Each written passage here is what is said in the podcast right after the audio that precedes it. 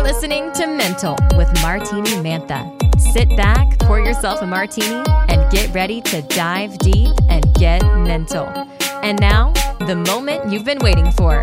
Here's your host, Martini Mantha.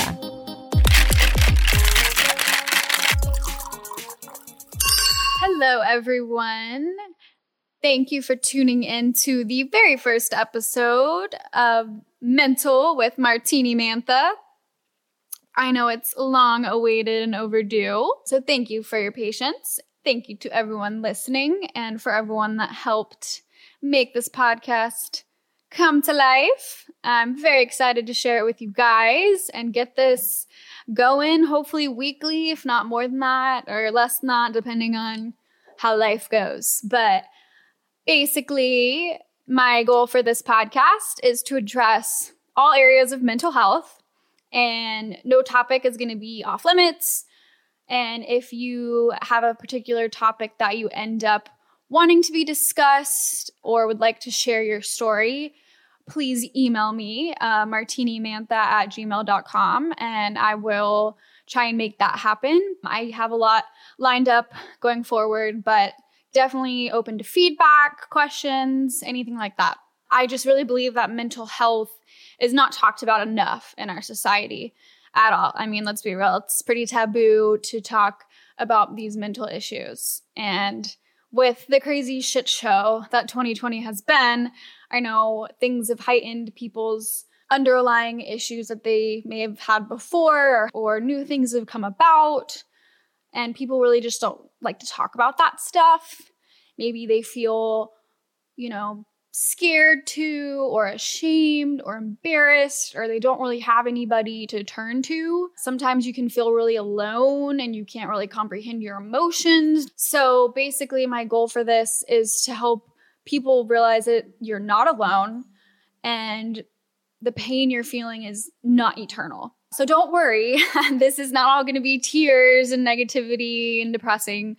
Uh, we're going to have a little bit of fun with this and we're going to be enjoying a different styled martini every episode. I love martinis. So today I'm drinking one of my faves. It's hot and dirty martini. So if you're familiar with just a dirty martini, it's just some olives, but the hot part, put a little spice in it, a little Tabasco, whatever you like. And who doesn't love anything hot and dirty, right? so before I dive into interviewing other people's stories and topics on mental health, I felt it was only fair to share, you know, my story and really what led me to do this in the first place. So it happened on a Sunday. I was with some friends and basically just kind of suddenly felt really overwhelmed by what I could really only describe as some form of sickness. I just didn't feel right. I didn't feel well. I couldn't control my body. My heart felt like it was racing. I couldn't control my thoughts, my mind. I was hyperventilating. Nerves were heightening. I ended up to where my whole body was like shaking, like my hands were shaking. And at that point, I'm like, okay, something's something's going on here. I I, I need to address it. I ended up going to the ER, and basically after extensive blood tests and medications and all that, really learned that I had experienced a severe panic attack. It was anxiety. And, you know, I didn't want to believe that, right? Like, everyone gets anxiety sometimes, everybody gets depressed sometimes or whatever, but I never believed that it was like a physical disease that affected your body. But let me tell you, I was so, so, so wrong. And it, rem- it reminds me of that Logic song, Anziety. So if you know, you know. But he describes it perfectly. And I think anxiety, depression, mental diseases are real diseases. They're real physical diseases. Your mind really controls your body in more ways than you can even realize. And I think it's hard to even understand unless you've experienced something like that. So that's why a lot of people may not have somebody to turn to during those times because they've just never experienced it. So they can't really understand on the level that you can of what you're you're going through. It sent me on a long journey of self-discovery and finding the courage to accept what was happening to me and then to act on bettering myself. So I started looking into past trauma in my life and maybe things that would have led to this inevitably. And I think I had been struggling from trauma for literal years that I hadn't been able to get over or accept. And I would just kind of push things to the back of my mind, pretending it wasn't there to where obviously this panic attack was inevitable. I didn't think I could pinpoint an exact moment where I first knew I was struggling with anxiety, but I would like to think maybe it started in college. You know, college is a pretty weird time.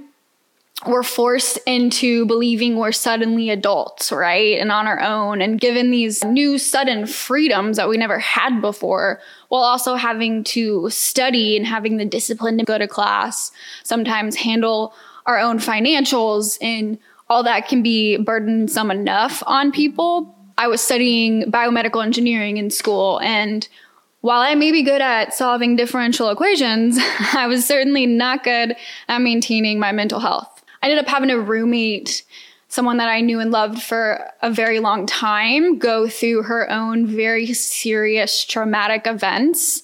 And at the time, I didn't understand the impact that it had caused her. I couldn't relate to what she was going through until I came home to find her in a very seriously dangerous situation that I realized the extent to what was going on with her. And I'm not going to go into the details as I originally thought I might, but it's not my story to tell. And so, you know, if she ever wants to come on or if she wants, she's okay with me talking about it, maybe I'll talk about that later. But basically, what happened really impacted me. And I never really evaluated how badly it was impacting me. I ended up fearfully not wanting to leave my house. Maybe that was a depression anxiety thing, I don't know, but I just basically stayed at home a lot. I stopped going to class. I failed my first class ever, dropped classes, got put on academic probation as a result. My teachers reached out to me and I ended up having to kind of tell them what was going on, but they forced me to see the school counselor during her lunch hour, I might add, because their department was so overbooked. So I know mental health affects way more people than people are even talking about, okay? Fast forward a little bit from that, I got through all that. May have lost a friend along the way, but ended up going from academic probation to Dean's List the next semester. I had an awesome job at the Athletic Association and I thought I was going places. I studied abroad for three months in Ireland and was able to explore other cultures, other mindsets, and it was enlightening. Very fortunate to be able to have done that. So for me, there was a light at the end of the dark tunnel. But I still think I struggled with one main thing through all of that. And that was loving myself, forgiving myself, and finding my purpose. Along the way, I lost who I thought was the love of my life the one man who probably ever truly loved me, but I lost him because I didn't know how to love myself. And I knew that. And I didn't treat him right. And I'm a firm believer that you can never truly love someone else or accept real love from someone else without first loving yourself and knowing your worth. So it can be a long journey to get to that point, and it's one that I've been trucking through for years and years and years and years. So despite all that, I ended up graduating with that degree in biomedical engineering, I accepted a great job, but it had required me to move to Houston. I'm a Georgia Peach. For those who don't know, born and raised in Atlanta. So this move was no small thing to me. So this cross country move brought a lot of fears, anxieties, and just the unknown. For the first year I lived here, I struggled a great deal with loneliness and probably hopelessness, just knowing no one. All I was doing was working and kind of a realization of, you know, is this it? Is this adulting? Is this my life from now on? Like, what's next? You know, I feel like when we're in school, it's like high school, we're working towards graduating, we're working towards going to college, and then we're working towards getting a degree, and then getting a job. And then you get to that point, and you're like, all right, what's next? I'm here. This is this is it. Um, so I was really struggling with that mindset and it kind of haunted me. I was in bad relationship at the time and I remember crying at least once a day. But I, I still go back to the underlying reason that I didn't love myself and I blame myself. And in the midst of all that, I had also been discovering some health problems, multiple health problems. And I'm only 26, y'all. So I had had to have multiple biopsies done for cancerous cells. Luckily, the test kept coming back okay, but it went on like that testing every six months. And it was just really a stressful time for me. I also started having major digestive issues and like trouble swallowing and ended up finding out that I have what's called a hiatal hernia.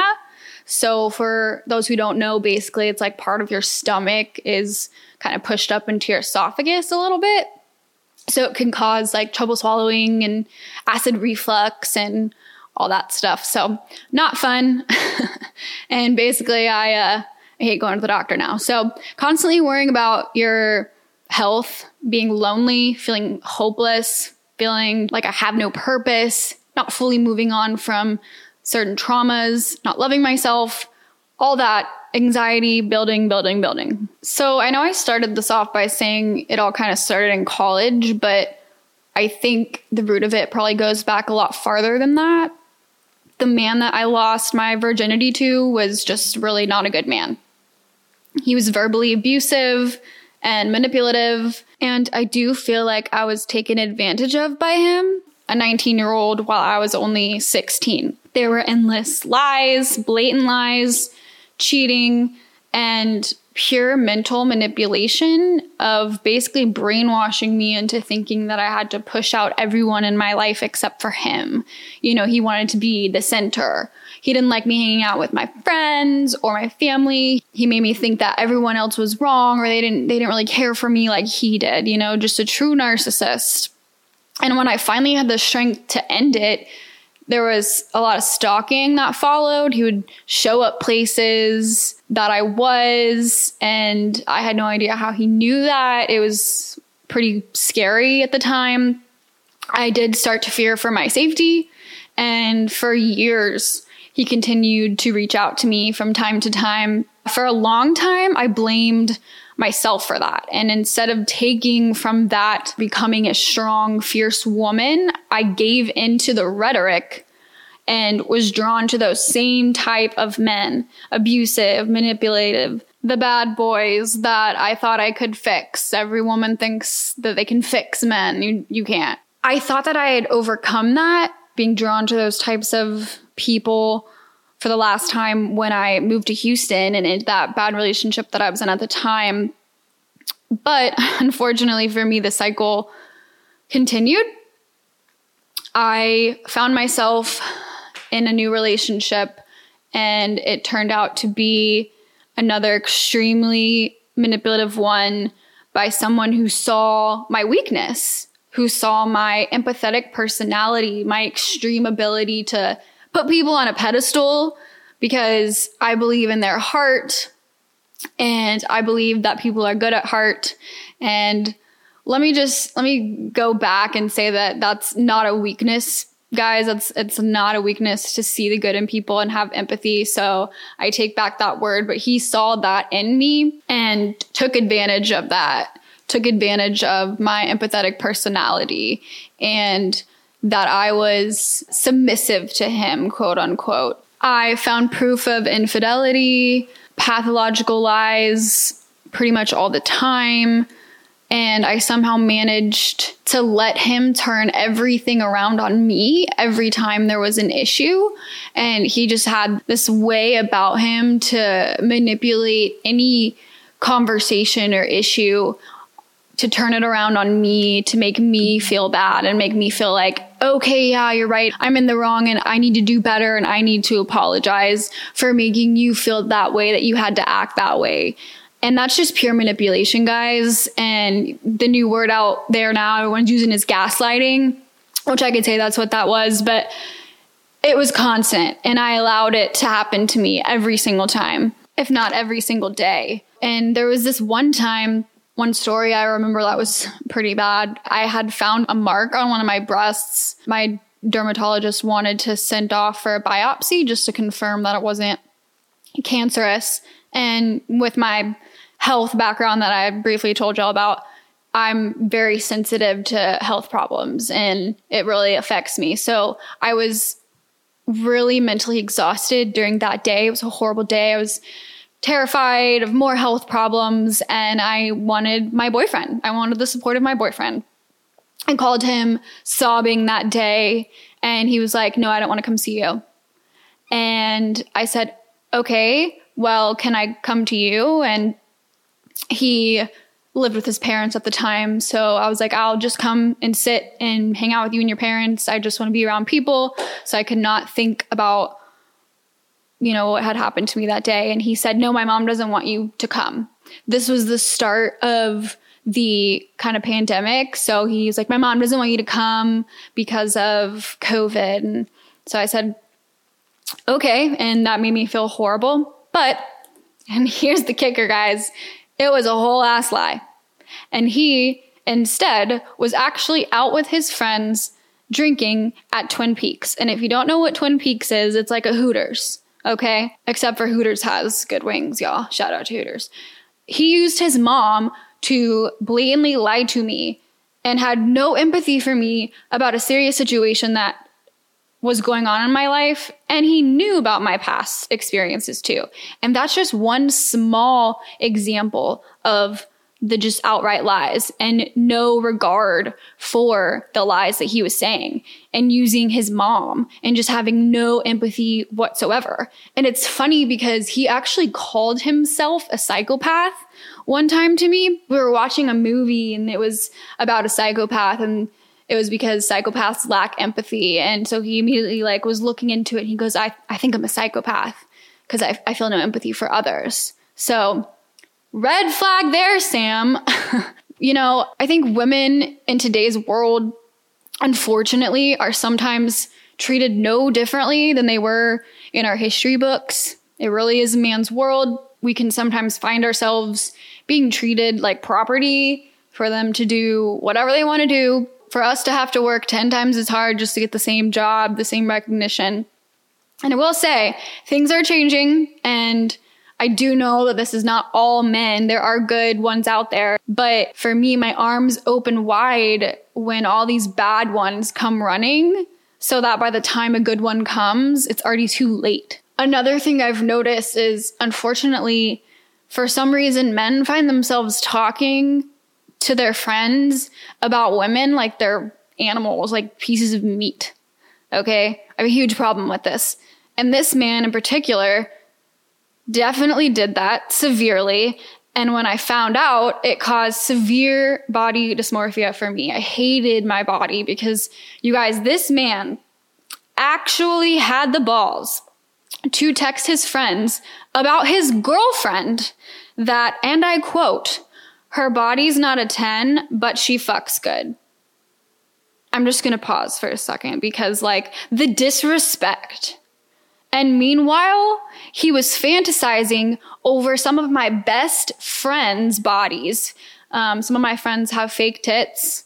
Totally supportive of that. I'm in the itty bitty titty committee, so I fully support getting boobs, y'all.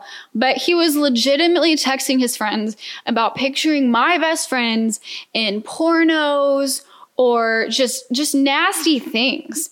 And then to my face, when I would bring up stuff like boob jobs or anything like that, any changes to my body, he would feed me bullshit.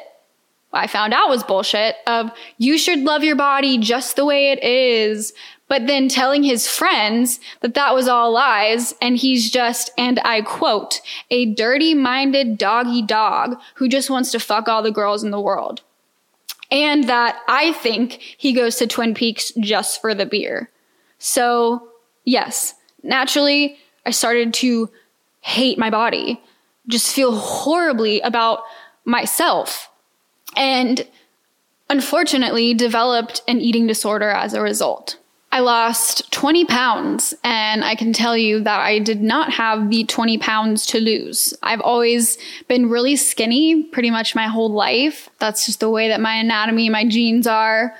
But, you know, through college and becoming an adult, I was in a healthy shape. And after all this, I just stopped eating. And I was kind of working out here and there, but I just stopped eating altogether. I think back to right before quarantine or during quarantine, this man actually broke up with me essentially. There was another one of those times where I had an issue that I wanted to bring up to him. And in the middle of me trying to talk to him about it, he interrupted me, looks me dead in the face, and said, You know what? I don't care. I just don't care. I don't care anymore. I just really don't care. Completely blanked face he was sort of living with me at the time. It led to him packing up every article of clothing he had, every item of his there, packed it all up. I'm sobbing because I'm like, what did I do? And of course, he's throwing it around on me. Like, I just am never satisfied. I'm always upset and all this stuff. And so I'm starting to apologize again and sobbing and he's just packing all this stuff up. And I'm like, I don't want this. I don't want this. And he had no emotions on his face, n- none whatsoever. And I remember before he walked out the door, I said, How are you feeling right now? Are you feeling relieved? Are you upset? Are you sad? Are you mad? What are you feeling right now? And he goes, I feel nothing absolutely nothing. And he said, I know I'm never going to find another girl like you. And frankly, I don't really care. So naturally, I was devastated. I had not expected that just from wanting to have a conversation about an issue that I had. I would say a week later, he came back and we had kind of talked through everything and decided we did still want to be together and that was a huge mistake on my part. Let me just tell you, okay?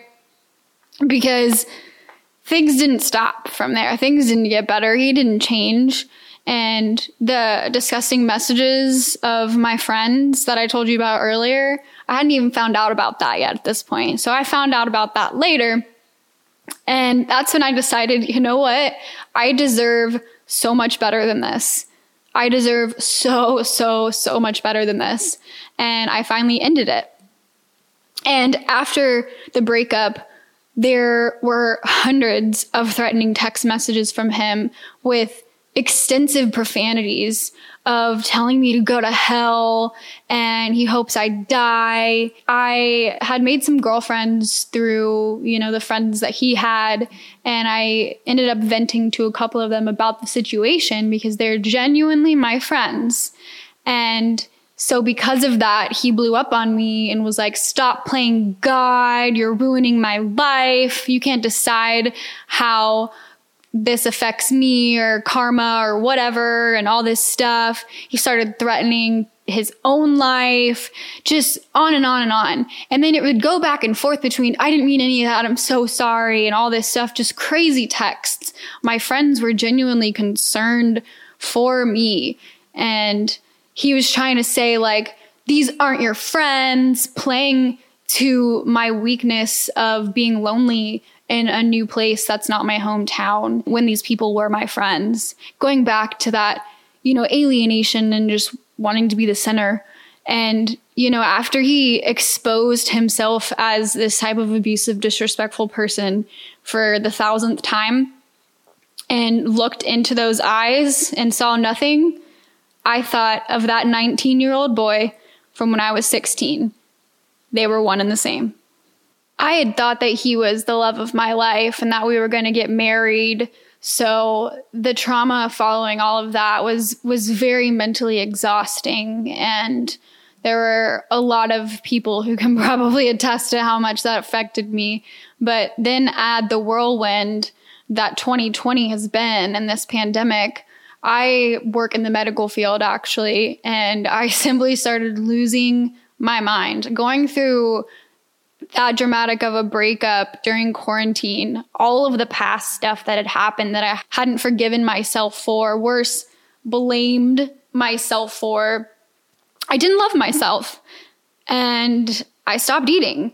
The world seemed like it was full of hatred every time I turned on the news or looked at social media. And this time I didn't see the light at the end of the dark tunnel. After the panic attack, I decided I needed to start seeing a psychiatrist. I decided to accept that I needed help and I couldn't do this on my own. And I fully believe that the healthiest people are in therapy because you are acknowledging that you have an issue or that you are acknowledging that you want to be better and do better and fight for yourself. And that is something to be proud of.